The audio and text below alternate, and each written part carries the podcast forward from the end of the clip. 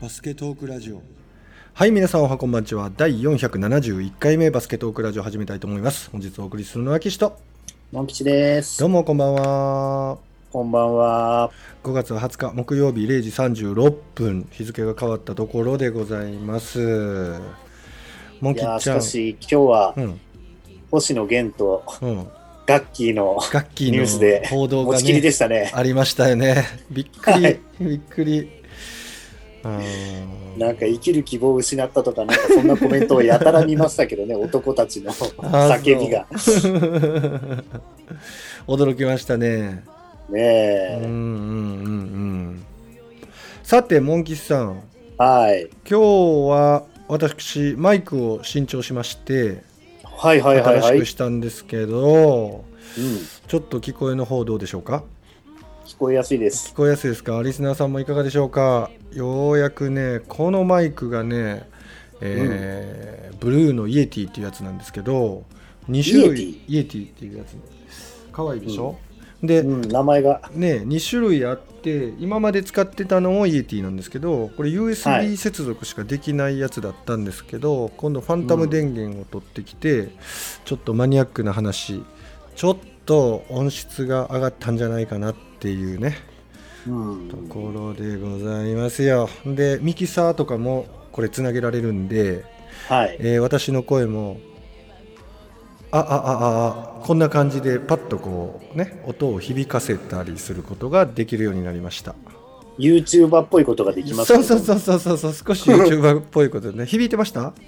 響いてました。うん、そうそう、こういうことができるようになりました。いや、ちょっとそれやりたいな、なんか。えー、だんだんね、これ iPad をつないだりすることもできて、できるんですよ。で、横から音を、ほわほわほわほわほわほわほわみたいなね。あんな音をパッパッパッと入れたりすることもできるようになりそうです。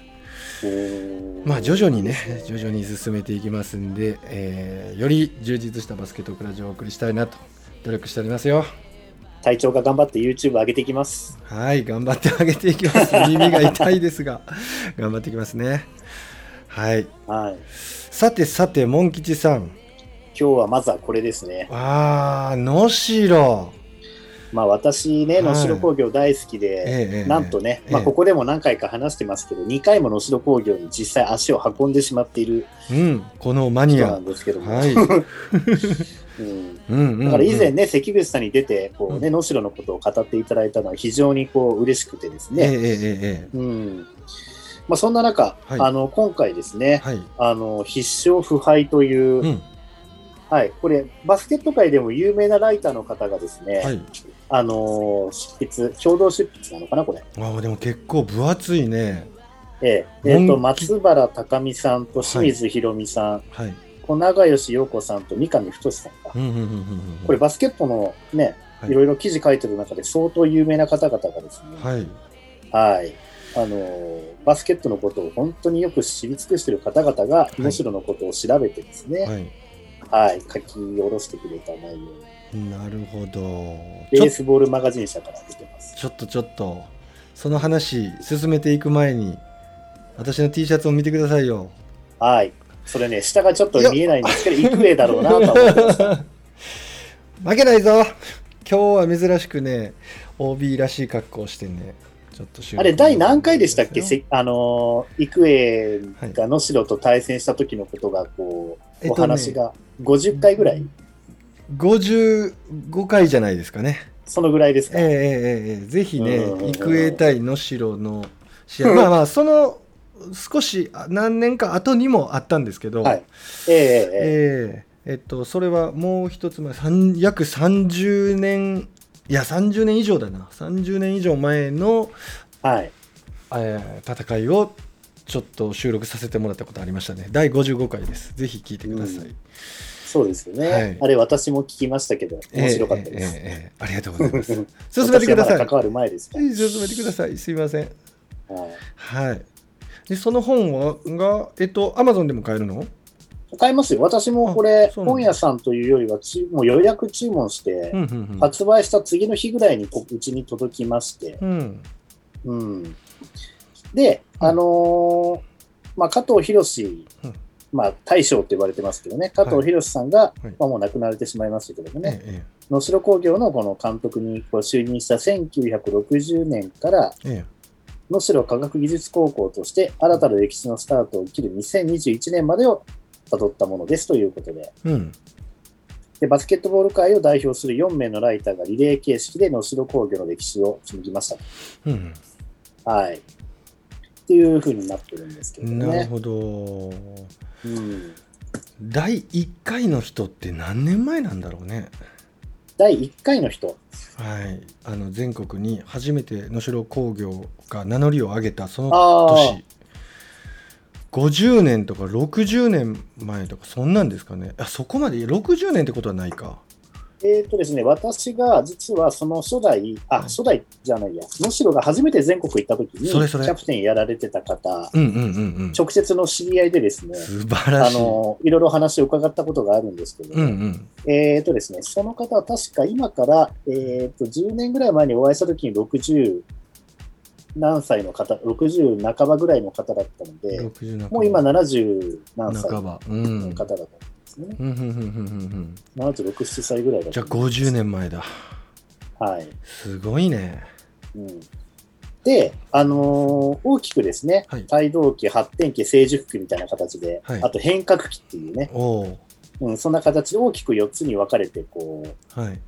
最初がその1960年から1977年まで。はいで、各その一つの期ごとに大体2名から3名の方々のこうインタビューみたいなところですね、ええこう載っていて。での証言者第 1, 1番に載ってる方がですね、その私が直接お会いしたことある。うん一時期は能代工業の OB 会の会長も務められてた佐藤茂美さんという方なんですよ。へまあ、この方は、あの、加藤、その広瀬さんがええコーチをした1年目に選手だったとか、そういうことではなくて、はい。まあ、当然加藤先生も就任していきなり全国行けたわけじゃないんですけれども、はい。その時にはまだね、秋田工業とか、なんかその辺が強かったらしいんうですよで、広瀬先生がなんとかベスト4ぐらいまで来るか来ないかぐらいのところまでチームを強くし始めたぐらいの時に、県でねそれ。県で、はい。そうですね、秋田県の中で、はいあのその佐藤茂美さんというのは実は、はい。えー別の高校に通っていて、うん。1年生の時にうん。能代工業とその対戦したんですよ。うんうんうんで、その時に、うん。まあ本当にすごく強くて、うん。うんで、その時に何を、なんていうか、その加藤博先生に何、なんていうのかな、一番こう、ものすごいオーラを感じたというか、うんうんうんうんうん、で、この人のもとでバスケやってみたいと思っうんて、うん高校をそこで辞めて、編入してきたの？受験勉強して、能代工業を受けて、うん。だから、まあ、中学浪人じゃないですけれどね、は一個下の学年として入ったような形になるわけあです。そういうことね。はい、高1から高校1年生、もう一回受け直して、あ代すごい。へえ。っていう。ほんほんほんほんほんほん初めその話聞いたときに、うん。まあ、いくらうん。昭和とはいえ、うん。そんなんあり？ってあまり聞いたことがないいやので、本当ね、に。うん。すごいな、この方はと思ったそれだけ能代工業の当時のバスケットになんかん。インスパイアを受けたんだね。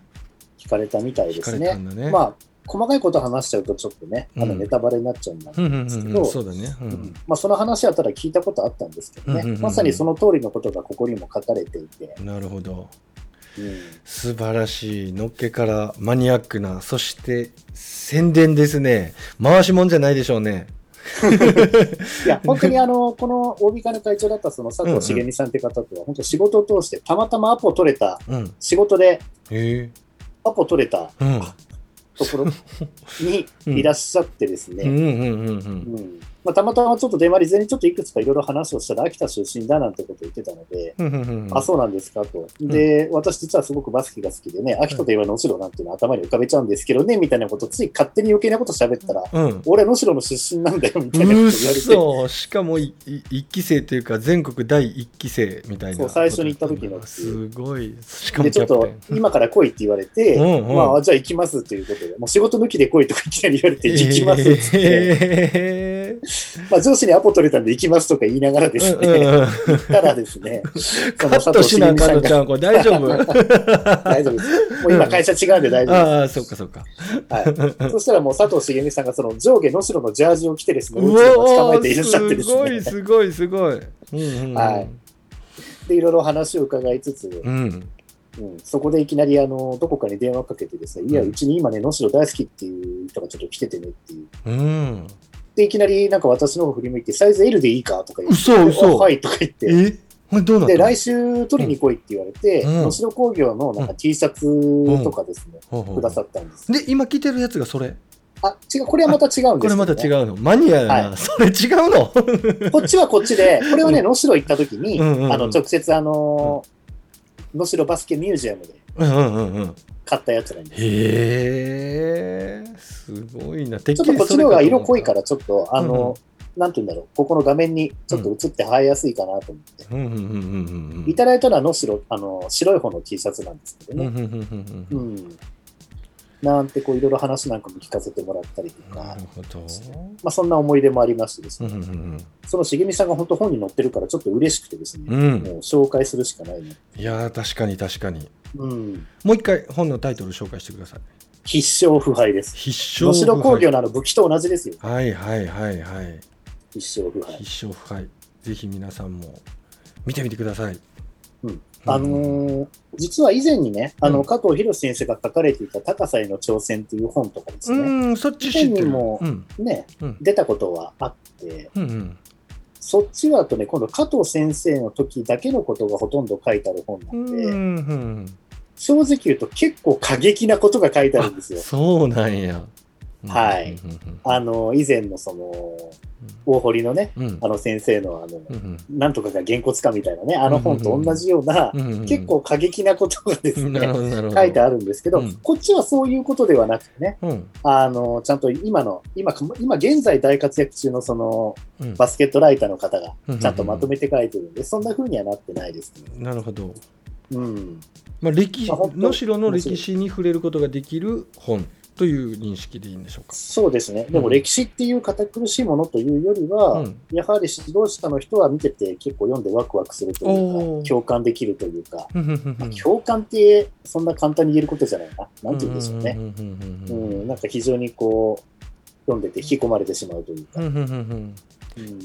いい意味の刺激を受けることができる本ではないでしょうかという。そうですね。ねまあ、能代のその広瀬先生から始まって、うんうんで、あとその光彦さんに引き継ぐところ、うんうんうんで、その光彦さんに引き継ぐところっていうのが、長谷川さんや関口さんとかうん。なるほど。のところなわけですよね。うんうんうん関口さんの長谷川さんが、実は加藤博先生がヘッドコーチとして指揮を執った最後の年で、うん。うん。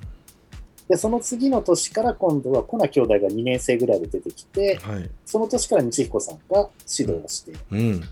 まあ私世代ですよね。うん。うん。で、その後の今度、ね、信長さんといい、うんうん。坂枝さんといい、うん。で、小野修二さんというところまで載ってるんですけど、なるほど。で、当然その時のバスケットの特徴とか、どういうところが変革期だったのかとか、うんうんもちろん話の中であの1回戦してし負けしてしまった時のこととかも書いてありますし、うんうん。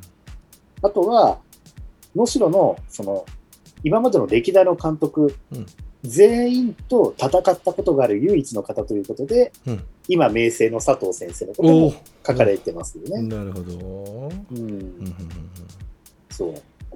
面白いですよね。うんうんうんうん確かに。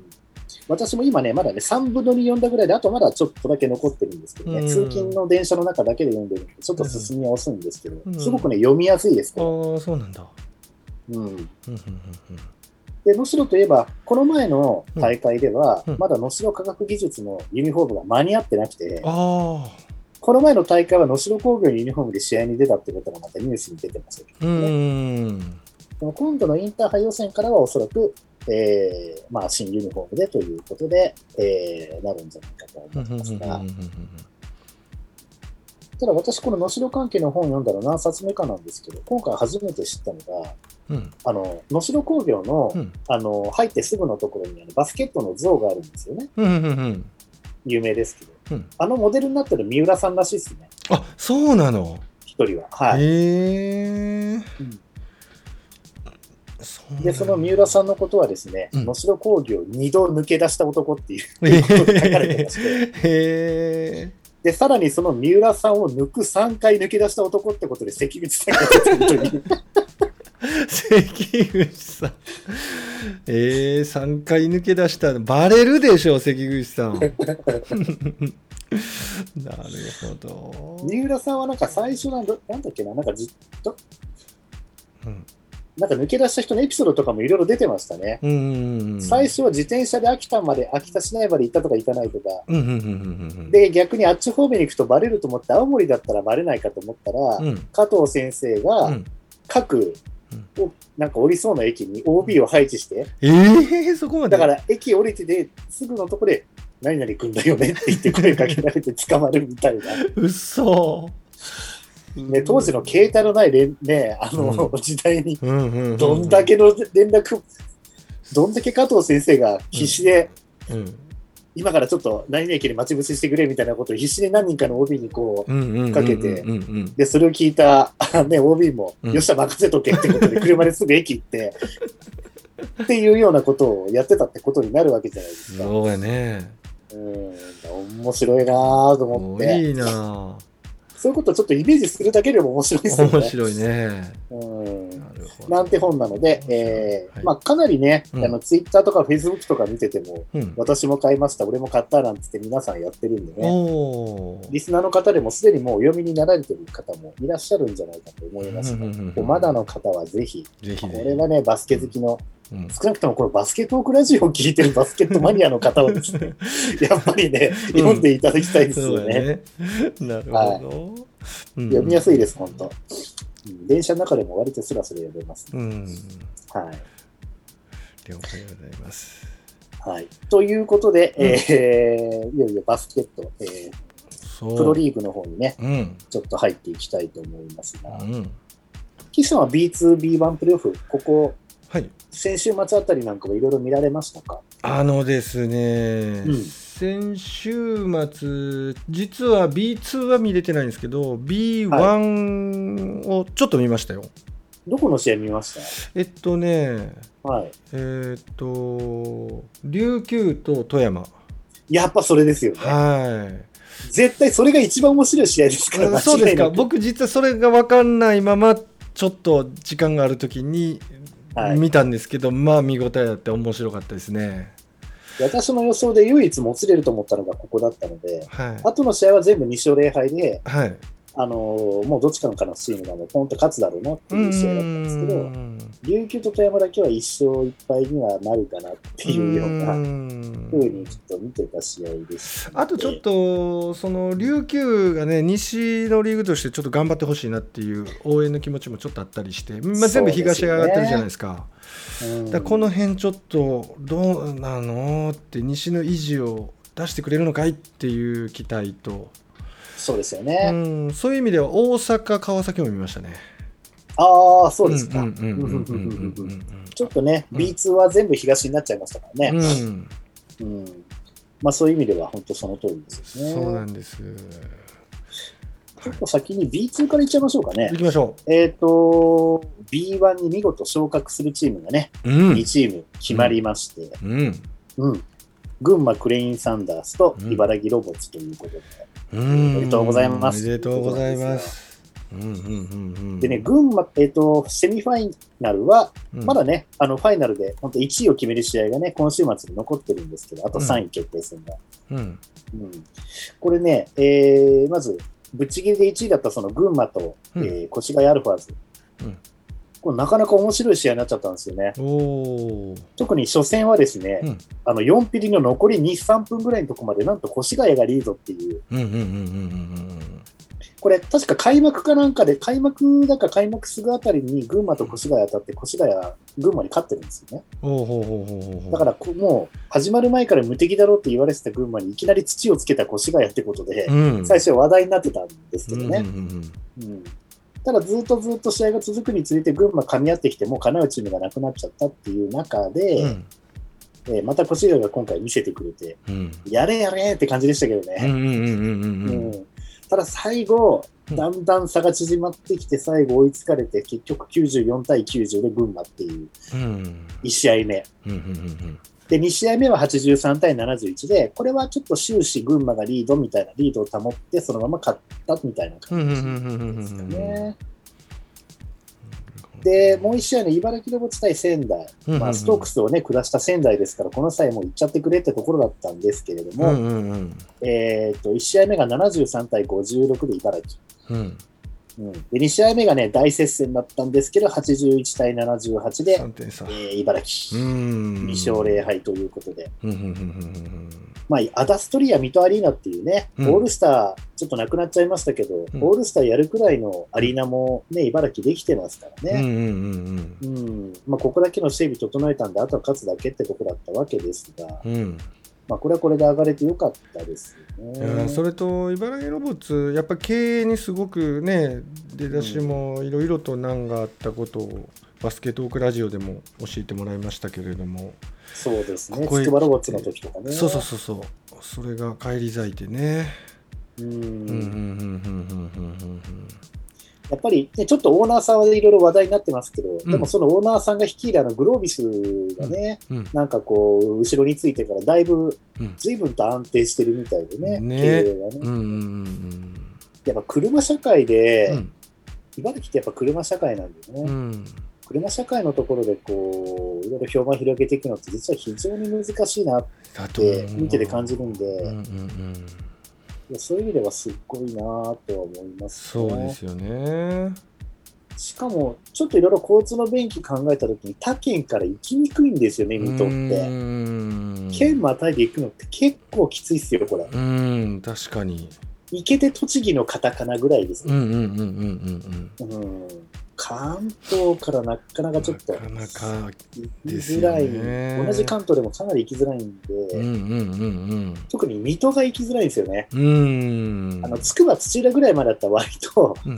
千葉とか東京の方でも行きやすいんですけど、うんうんうん水戸まで行っちゃうと、うん。もう本当にあの特急電車、あの本当に特急券払って乗るあの特急電車とか乗らないと、えうん。まあ、そういう中で全部ファンに支えられてるみたいですうね。んうん。素晴らしい。はい。乗、り越えたね。で、茨城はあれですね、まあ、B1 経験のある方も結構いるんですけど、ガードの平尾選手とか、うん。あとは前ブレ、ブレックスにいたこともある小林大輔選手とかですね、こういった選手が非常にうん。あの頑張ってうん。あの引っ張り上げてきてくれたっていううん。し群馬もね、あのー渡辺裕太が人生学園に行った時の、はいえーガードやってた葛西選手ですね。はい。青学から出て一回、四国電力だか九州電力だかなんか一回実業団行っちゃったんですけど、うんやっぱりまたプロでバスケやりたいってなって、うんえっと、一回名古屋に入ったんですよ、確か。はいはいで、その後、えー、群馬に行って、うんうん。最初ね、群馬はね、ガードのスタメンがちょっと安定してなかったんですけど、うんうんうんうん。途中からずっとこの葛西選手がスタメンで出てまして、はい。あと、控えにはね、ずっと群馬にいた、もうミスター群馬みたいな小渕選手っていうね、うん。うん、サウスポーの選手がいうるんですけども、ん。うん。これにあと元ブレックスの、えー、と山崎選手とかですね、うん。まあ、そういった選手がいつつ、えー外国人選手では、うん。あのトレイ・ジョーンズ選手、うん。あのフォワードの選手ですね。うん。うん、であとは、えー、帰化選手としてマイケル・パーカー。選手で茨城選手も、えー、と小寺選手があの帰化選手なんですよね。うん。うんあの小寺っていう、名前は小寺ですけど、うん。えー、とハミルトン、うんうんうんゲイリー・ハミルトン選手が帰化して、小寺ハミルトンって名前かなんかに確かなって、うんで帰化選手として茨城のチーム。にはいるんですけうれども、んなんで、えー、と両方とも帰化選手を用意しているチームが、えー、B1 に昇格をしたという感じになりましたね。で越谷だけ唯一ね、ベスト4にいるチームの中で B1 ライセンス持たないチームだったので、うんうんうん。そんな中で越谷がいきなり勝って決勝行っちゃったりするとですね、うん。3位決定戦がまた激アツになってですね、うんちょっと面白いことになるかなみたいなね、まあ、そういう見方もしてたんですけれども、うんうんうんうんまあ、ある意味、えーまあ、順当な感じで、こういうふうになりましたね。なるほど。はい。うんさて、えーはいそういうわけで、三欠と優勝決定戦がとりあえず今週末にありますが、一応、実はこういう形になりまして、うんうんうんで、今度 B1 ですね。はい、来ました。うん。えーと、どうしようかな。じゃあ、まず、えー大阪エベッサ対川崎ブレイブサンダース。うんうん。うん。大阪は何かとね、開幕前は、うんまあ、アイラを1億、アイアイラブラウンを1億円でね、その獲得している上に、いろんなね、うんえー選手、うんあと、なんだっけ、あの、あ名前が出てこなくなっちゃった。あの、うん。エベッサの8番の、えーと、なんだっけ、韓国帰りのえ名前が出てこなくなっちゃった。さっきまで言えたのに。えーっと、すぐ見ればわかるんだけど。ー、誰だよ。誰だあの誰だよ10 15歳で1回日本代表入りした選手ですが、あのええーっと、駒か水、隅野選手、隅野選手。隅野せ、隅野亮そう、隅野選選手取ったりとかね。手。うんうんうんあと、駒水大河ジャック選手とかですね。んうんうんうん。それこそ、あの、育英出身の藤本幸太選手も、はいはいはい。えーっと、入ったりとかですね。えあと、何より一番注目されてたのが、あの、ガードのニュービル選手。えはい。いまだにどのチームの誰も止めれて止めれてないという、やっぱり今回でも二十何点毎試合取ったりとかしてましたけれどうん。もね、うん。うん。まあ、そういうこうもうハマるとすごいんだけど、うん。なんかこうちょっと勝敗が安定しないっていう、うん。そこがちょっとねっていうところだったんで、やっぱ川崎が相手だとやっぱりちょっとうん。もう2-0になっちゃうかなと思ったらやっぱそうなっちゃいましたけどね。うんうんうんうん。特に1試合目が75対95っていうことで、もう終始川崎リードで、そうでしたね。うん、2試合目はちょっと詰めたけど、うん。84対73ということでね、うん。これはもう川崎が順当に。そうですね。はい。でかいわ。うん、本当にでかい。まあ、そうですねう。んあのビッグ3ラインナップをまだちゃんと攻略できてるチームがないんですようね。ん。あこれはどうなるか、そういった意味では、あのうん B リーグのサイトとか、B リーグから送られてくるメールの中にですね、うん。あの解説者たちがこう何人かがこう優勝チームを予測なんていうのがありましたけれども、うん。中川明乃さんとか、うん。うん。うん。うん、あの辺の方々も川崎の優勝を予想してますね。うん。うんまあ、一番多分評判高いのは川崎でしょうね。なるほど。下馬評一番いいっていう。うん。で、えーはい今度もう一試合、千葉ジェッツ対、えーシーホース三河、うん。うんえ1試合目、うん。105対76、うん。うん。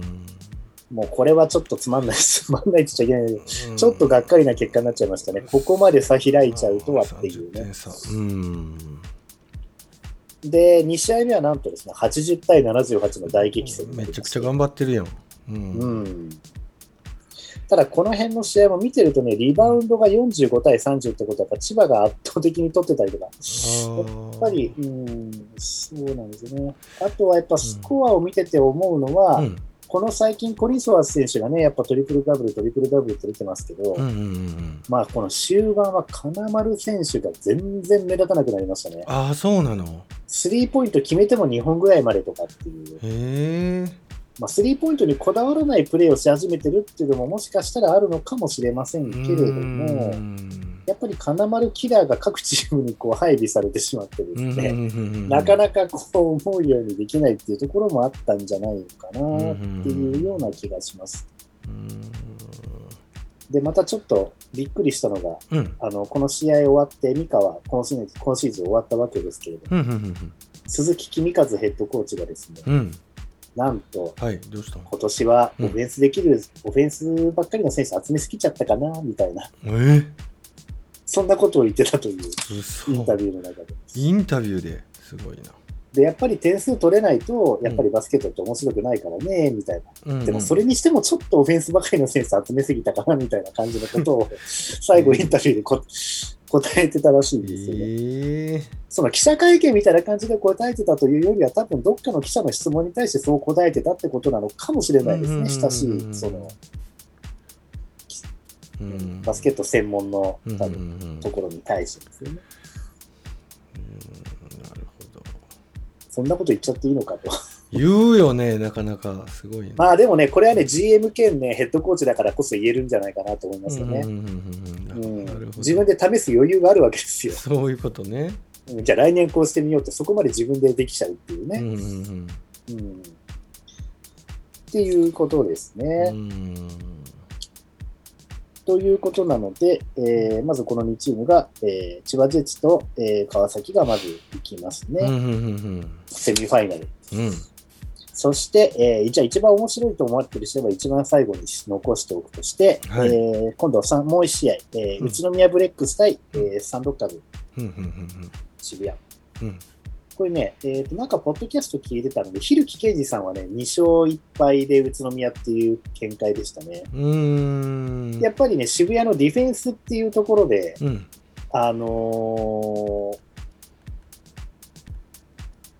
面白い試合になるんじゃないかっていうことと、うん、あのシーズン中の対戦では宇都宮が4勝1敗だから、ん？なんかで完全に勝ち越してるんですけど、うん、その3回勝ってる、3勝1敗か、うん、その3勝のうちの、ね、2勝は、ケリーがいなかった時に2勝してるとかっていうのがあるみたいなので、あなるほど。ある意味ベストメンバーに近い同士でやった時の対戦は1勝1敗だったんですって。うん、そういう理由で、この試合も2勝1敗で、まあ、でも宇都宮かなみたいな見方をされてたようです。うん。別に勝ち誇るわけでもなんでもないですが、私はもう2勝0敗で宇都宮がいくと思ってました、これは。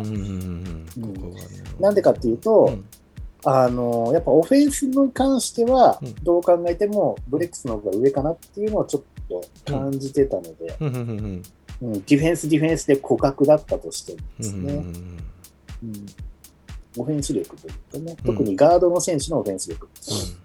うん、うん、で、1試合目がなかなか面白くてですね、うん、えっ、と、92対84で宇都宮が勝ったんですけれども、はい、えっ、と、3ピリ、4ピリは渋谷が取ってるんですよね。うんうんうんうん1ピリ ,1 ピリが18対14、うん、2ピリが25対17ってことで、うん、なんかこのままいくとブレックスがなんかこのまま点差キープして勝っちゃうかなと思いきや、うん、3ピリ、4ピリと渋谷が詰めてきてですね、うんうんうん、かなり、あのー、ブレックス側からすると危ないぞってところまで来たんですよね。ただこの試合では、1試合目に関しては LJ ピーク選手が28点、うん。大活躍しましてですね。す打ったシュートがどんどん入っていくっていう。で、渋谷はですね、インサイドの選手が爆発しまして、うん、えー、マカドゥ選手20点、ジャクソン選手19点っていうね、なかなかこの2人のパワフルな、えー、ゴール下、うん、ゴール下の粘り強さ、こういったものをなかなかちょっと止めきれずっていうところで、接戦になってまして。リバウンドは40対34ってことで、ブレックスの方がちょっと多く取ってて、うんだけどね、渋谷がその3ピリ4ピリで追い詰めるときにディフェンスがすごかったんですよね。連発でスチールして。だから、スチールは8対10で渋谷の方が多かった。アシストは22対16で宇都宮の方が多かったみたいな感じで。1試合目が最低92対84。うんでもここで、えー、ブレックスがさらにですね、はい、ちょっとこう気持ちを切り替えたというか、うん、まあ、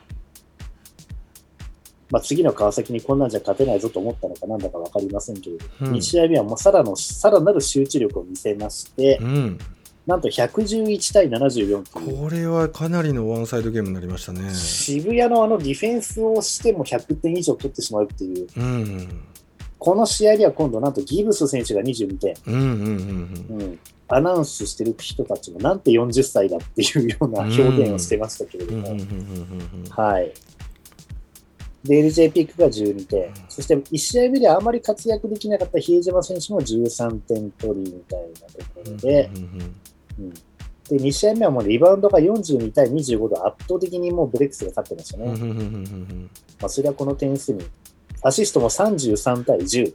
うん。だからリバウンド数とアシスト数がもうこの111点取ってる時っていうのはもう半端なくてですね。もう全然すごいなこれ。全然違うただ渋谷は2試合目はもう、あのケリー選手が28点、うん。スリーポイント6分の4ということで、うんうんまあ、奮闘してましたけれどもね、うん。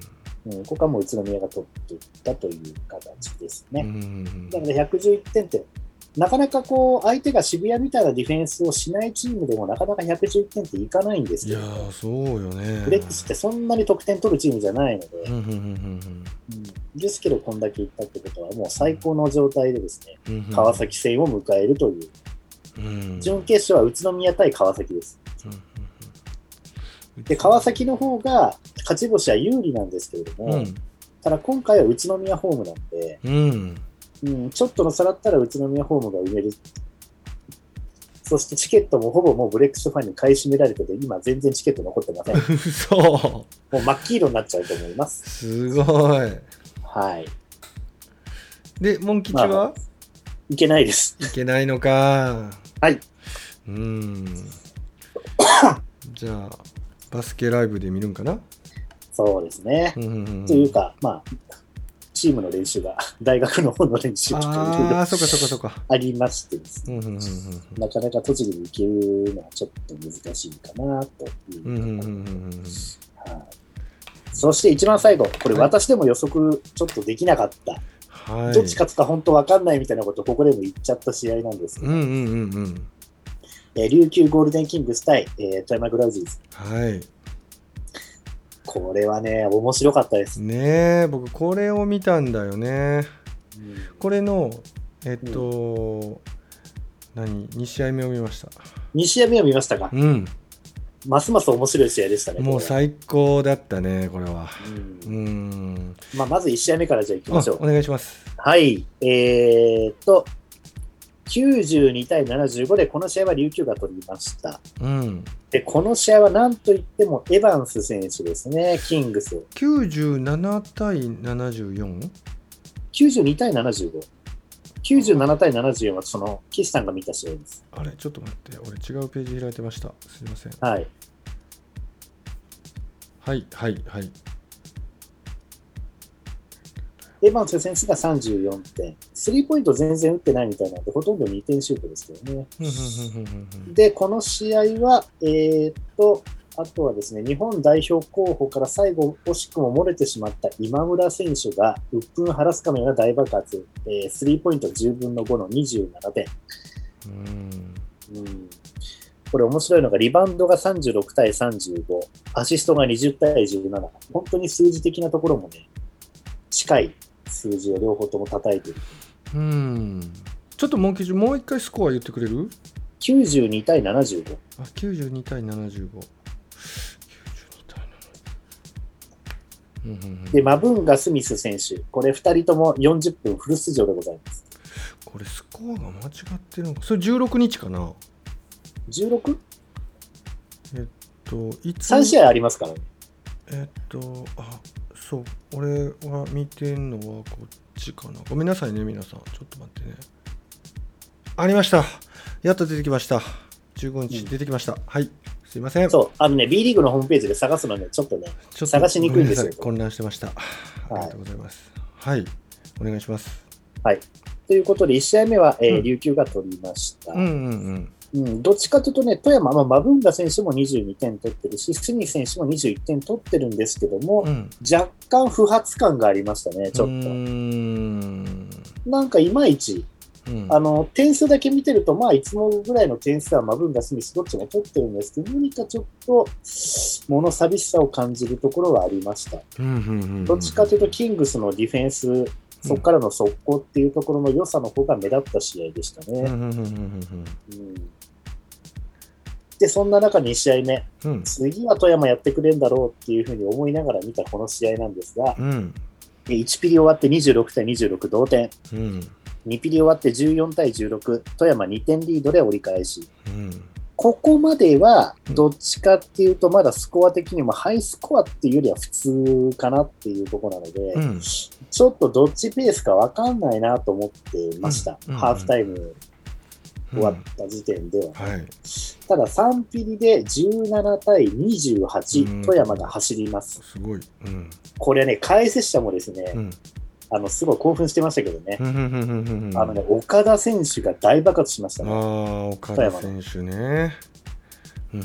岡田選手のことをどうにも止まらない、どうにも止まらない山本山本リンダ状態だみたいなことをですね、解説者の方が言ってそたツイッターでもその用語が飛び飛びまくってましたけれどもね、まあ、昭和な解説をしてくださってた方うんがいましたが、うんはい。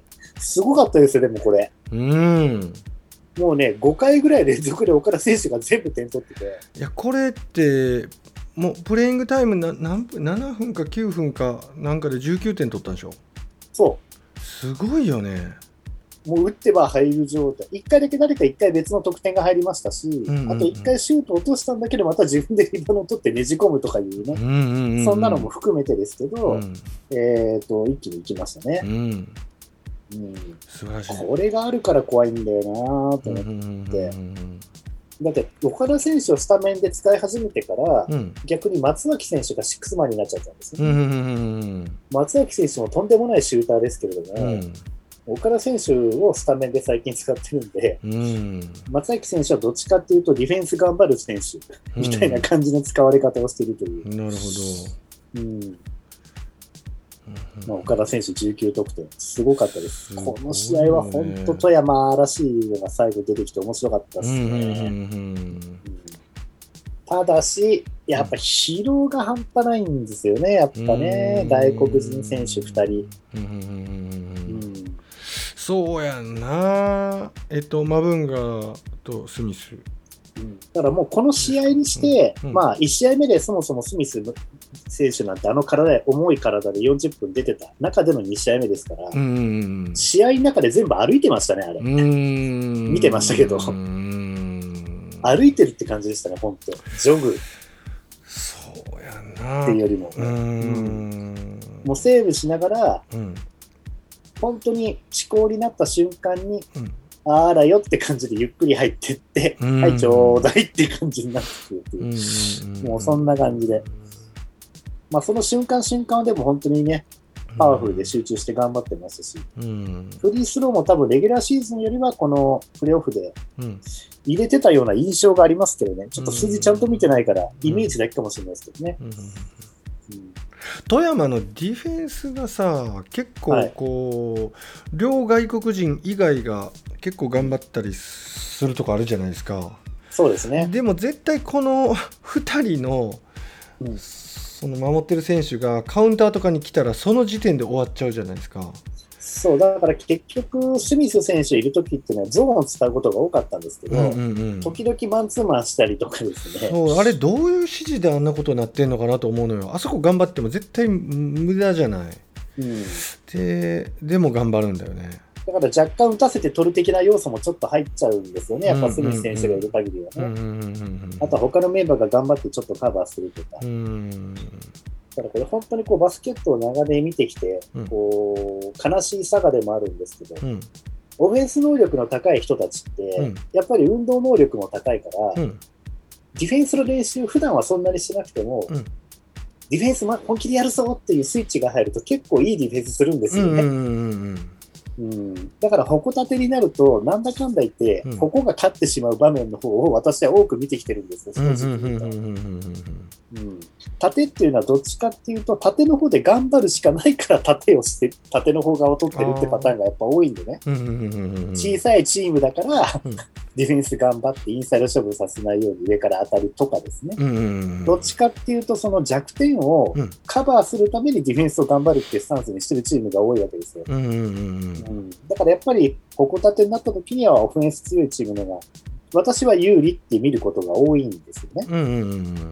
レベルの違うところ同士でやったら、それは、ね、ディフェンスの方が圧倒的強い時もありますけれども、うん。うん。だから、秋田なんかもそうだと思うんですよ。うんうん正直言うと。オフェンス能力でやっぱり他のチームに比べるとやっぱ弱いから、うんディフェンスで勝負してるってとこありますね。ただ、そういう中でうん、ただ、今回は富山は外国人選手が1人いないという。うんうんだからやっぱり、しかも1試合目でもいきなり40分使わなきゃいけないような状況になっちゃったっていう。この時点で結果としてはもう負けちゃったのかなっていうところはありますよね。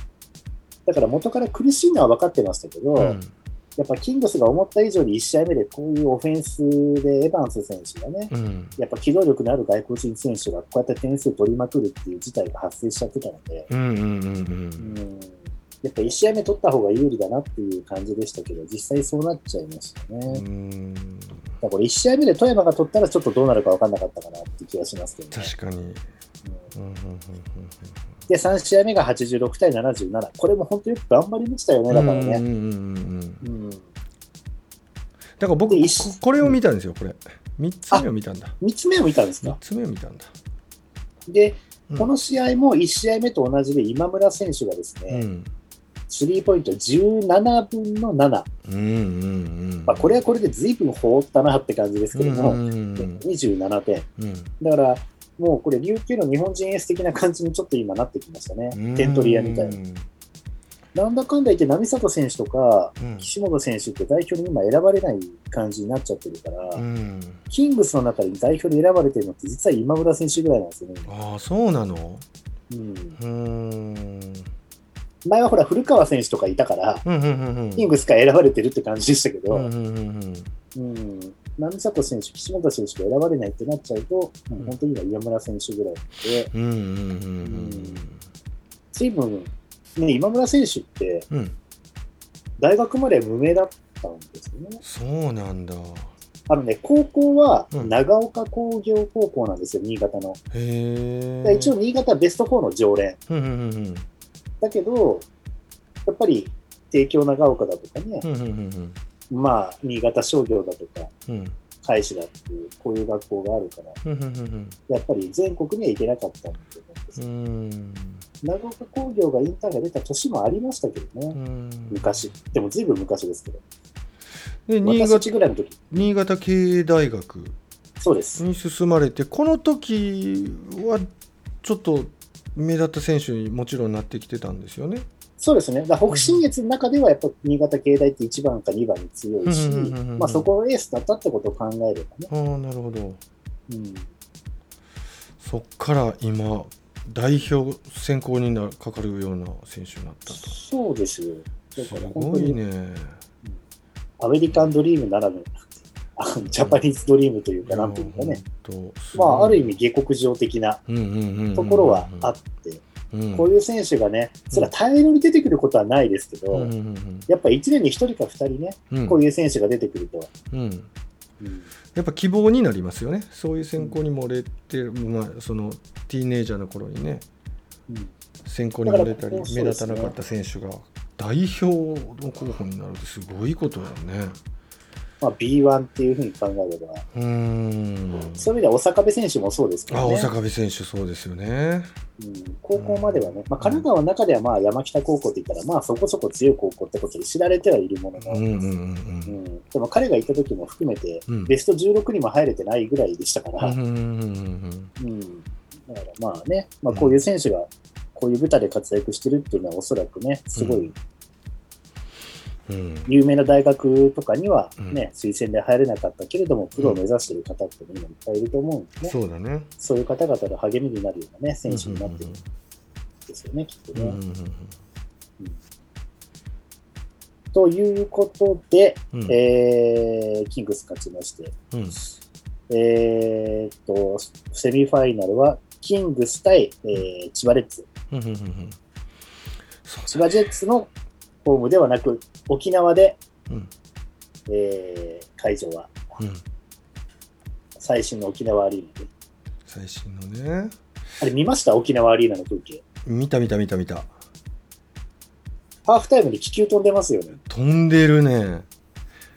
何あれと思って。飛んでもあれどうややって片付けるのかなと思ったら、うんうんうん終わり頃になって選手がコートに出てくるぐらいになってくると、うんスーってだんだんだんだんこう下がってきて、うんでオーライオーライオーライみたいに言ってる人がなんか下の方にいてですね、コートの端の方に。それでなんかこう、だんだんこう、うん、っていう感じでしたけどね。ハーフタイムなんかコートの低いところまでギューって飛んでましたよ。うん、ね、降りてきて、うん、ちゃんとゴーディの顔のあれになってるそうそう、すごいよ面白いね。ですね。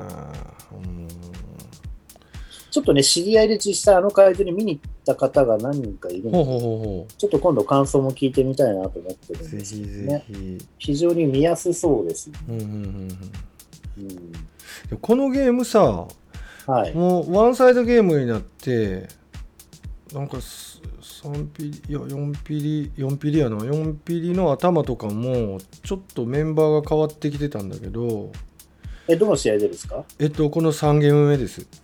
ああ、3試合目ですか。琉球はい富山で、で最後の最後にはい。えっと富山の岡田君がうん。もうめちゃくちゃ気を吐いてですね、うん。えースティールからブレイク走るわその32連続決めるわなんかで残り30秒ぐらいで4点差とかそんなんでしたよへえ。えこんなに追いつくのっていうえこれ本当ゲームをひっくり返るよって4ピリのスタートで15点差とかでもうなんかみんな諦めムードみたいになりなりかかったところやったんですけど。宇都君と岡田君この2人も全然諦めてないしあうその時。ねちょうどぐっとこの15点がえっと4点差とかまで詰まってる時はマブンガもスミスもいないんですよ。うんうん。で下がってる時にバババババって追いついてまあそれはね運もあったと思いますようん。岡田選手のスリーとかもう最後連続で6点稼いでくるのにそんなに1分もかかってない時くらいだったんちゃうかなパッパッパッとこううん回転よくシュートも決まってえほんまに分からへんみたいな 状態までいちいち行きましたけどね。でファールゲームして相手もフリースロー落としたりとか、いろんな幸運が絡み合ってそんなことになってましたけどね。これって、うんうん。えっ、と、レギュラーシーズン、ん最後に富山と内目ブレッツが当たった時に、うんうんうん。えっ、と、スミス選手が、あの、ドア壊しちゃった事件で出れなくて、はいはいはい、マブンガ選手を休ませるっつって日本人だけで戦ったっていう試合あったじゃないですか。うんああいったところももしかしたら生きてるのかもしれないですよね。あの二人がそんなに動けない中でも徹底的にやってやるぜっていうような。なるほどね。その経験がここへ来て意地見せてやろうぜみたいなところにつながっていったのかもしれないですね。うん。いやすごくこうなんていうんかな本当に学生みたいなあのむき出しでしたね。むっちゃいい熱くなる。二人は本当むき出しのプレーするから、まさにね、うん。あの富山のロゴにあるあの食らいつけっていうね、うんうんうんうんうん。食らいつけどころかも噛みついてますけどね。うんねえ。うん、まあ、そういうチームになってる感じしますよね。ううん。んいやすごい熱いものを感じましたね。まあ、早くもね、もう、あの、終わっちゃったチームはもう、うん。ヘッドコーチが誰になるかなんてことが発表されたりするチームがあるんですけど、うんまあ、富山はね、なんかまだマブンガ選手とスミス選手とか、岡田選手とか、うんうんうん浜口炎選手、このまま残って、うん。さらに今年以上のこう、なんか磨きをかけて、うん。面白いチーム作ってほしいなって心から思いますね。いやー確かに。うん。なんだかんだ言ってたから、これ、うん。私、宇都宮の話一番しようかと思ったんだけど、富山の話が一番多くなっちゃった。でも、そのぐらい話題重なってきましたよね、今回ね富山が。そうですよねまた試合後のマブンガ選手がうん。ね、四方八方にこう頭下げてご挨拶していく姿なんかも紳士だなんつって、非常に評判が良かったようですけど、いやー、面白かったですね。今週末またどうなんのかな、どっちか、な、記者の予想どうなりますか？まず、えっ、と、千葉対琉球、何対何で、どっちがファイナル行くと思いますか、うわーえー、いやー僕ごとき全然わかんないですよそんなん。うーん。モン吉はどうなんですか？私はまず千葉対琉球は、うん。1試合目、一試合はう、ん。どっちかが千葉が10点ちょ、10点差ぐらいで勝つ。うんで、もう1試合はほぼ同点のままラストシーンを迎えたところ、富樫がまたブザビに近いシュートを決めて、やっぱり千葉が勝って2勝0敗。本当そんなイメージです。なるほどね。うん、本当はキングスの方が、この2チームだったら好きなんだけど、うん、まあ客観的に見てちょっと、うん今村選手が今、キングスって調子いいじゃないですか。うんうんうんですけど、うん千葉ね、うん。あのエースキラーが今調子いいんですよ。はあ。あの佐藤選手。佐藤選手。うんうん金丸選手をもう体ぶつけたりとかして、ちょっとそれひどいんじゃないのっていうふううんに、ちょっとヤジも飛ぶぐらいひどいプレーもちょっとあったんですけど、うん。相手を完全に殺してますね。ああ、そう。で、190ぐらいある。うんうんうんうん。195ぐらいあるのかな。だから今村選手を抑えるのに十分な体格、スピード、技術を持っているので、うん。うん、場合によってはエヴァンス選手につく可能性もありますけれども、ええばだからそういう中で千葉の攻撃力うんというのが2枚、3枚。うん。やっぱダンカン選手もいるし、ギャビンもいるし、これ、そうやねんな。サイズ選手もいるし、で、これね、ちょっとキングスのディフェンス、あの、あともう一つ、そうだ、言い忘れましたけど、あの、クーリー選手がね、うん。あんまり活躍できてないんですうよね。ん。まあ、渋い活躍は当然してますけど、リバウンド取ったりとか、うんそういうのはちゃんとしてるんですけどう、ん。本来はもっと得点ガンガン取ってほしいところだったんですよ。うん。それとちょっと琉球のインサイド、ちょっと重量級に弱くない？そう。でね、うん結局、スミスの方がクーリーよりでかいから、本当は重量級というか、ゴール下といえばクーリーなのに、うんスミスに負けちゃってる。うん。なんかね、ちょっとね、どっか胸のどっかかなんかのあれを痛めてるっていう情報も入ってましたから、その影響なのか、本当にスミスがすごかったからなのかは分かりませんがまず今回あまり目立たなかった。うん。で、今度はインサイド、相手的にはまあ、ただ、なんか千葉の外国人とクーリーって感じだから2対1の勝負みたいになっちゃう感じがするので、うんうんやっぱクーリー一人でやっぱ千葉の外国人選手を一人で止めれるかってやっぱそうもいかないかなと。そこだよね。千葉はインサイド系でもガツガツできるようなのがちゃんといて、うんうんうん、キングスはクーリー以外はちょっとフォワードっぽい選手なんで、うんうん確かに。機動力はあるんだけどちょっとゴール下のコンタクトプレーされちゃうと、うんうんうんうん。ダンカン選手もコンタクト強いし、うんうんうんうん、ちょっと外国人勝負ってなった時に千葉の方が上だから、うん。うんだからそこで千葉になっちゃうかなっていうところもあるかなうんと思うんですよね。だから2勝0敗でこっちは千葉かなと思ってます。うんうんうんうんうんうん。うん、そうやな。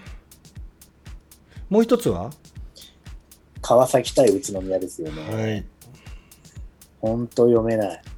うん。でもこれはうん。初戦取った方がいくなとは思うんですけど、初戦大事ですかやっぱり。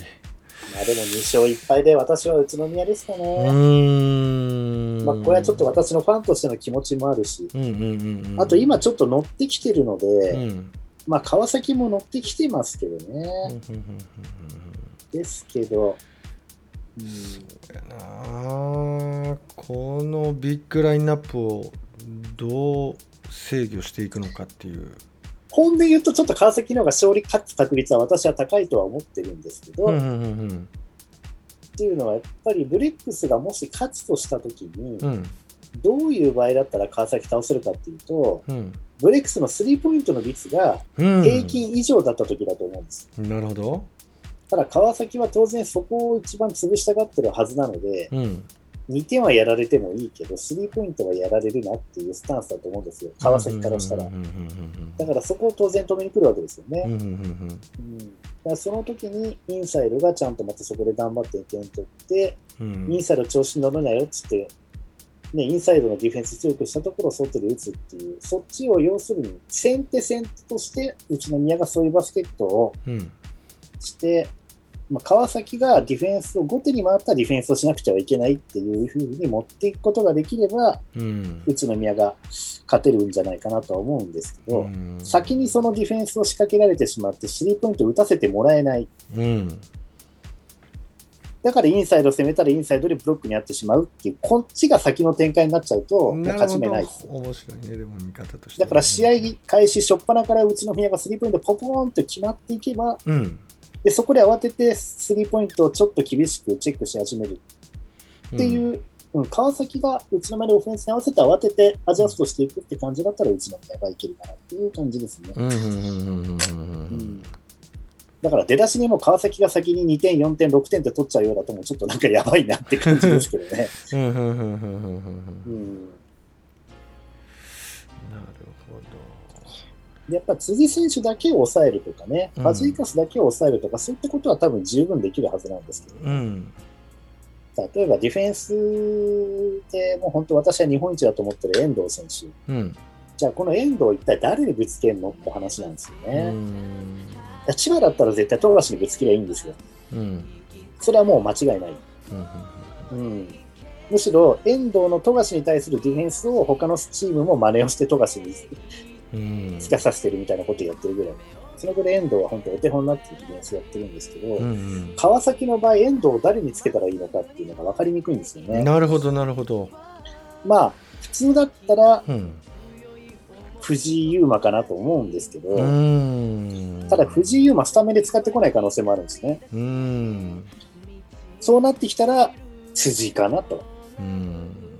じゃ辻、篠山、藤井、この中の3人中2人がスタメンなんですけど、うん、どの組み合わせで来るか分かんないんですよ。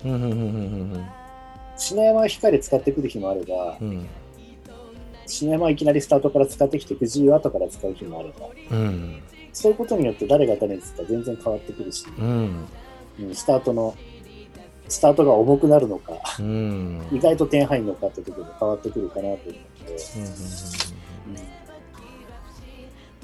まあ、そういうとこ見ても川崎のディフェンス次第っていうふうに考えると、まあ、本当は川崎の方が有利なんですけど、私はブレックスに勝ってほしいので、なるほどで宇都宮と言います。了解です。はい。いやー、何にしても楽しみやね、これ。体調どっちだと思いますか？僕は川崎にしとこうかな。まあ、無難ですよね。ちょっと川崎今日見たけど、うん、そうだな。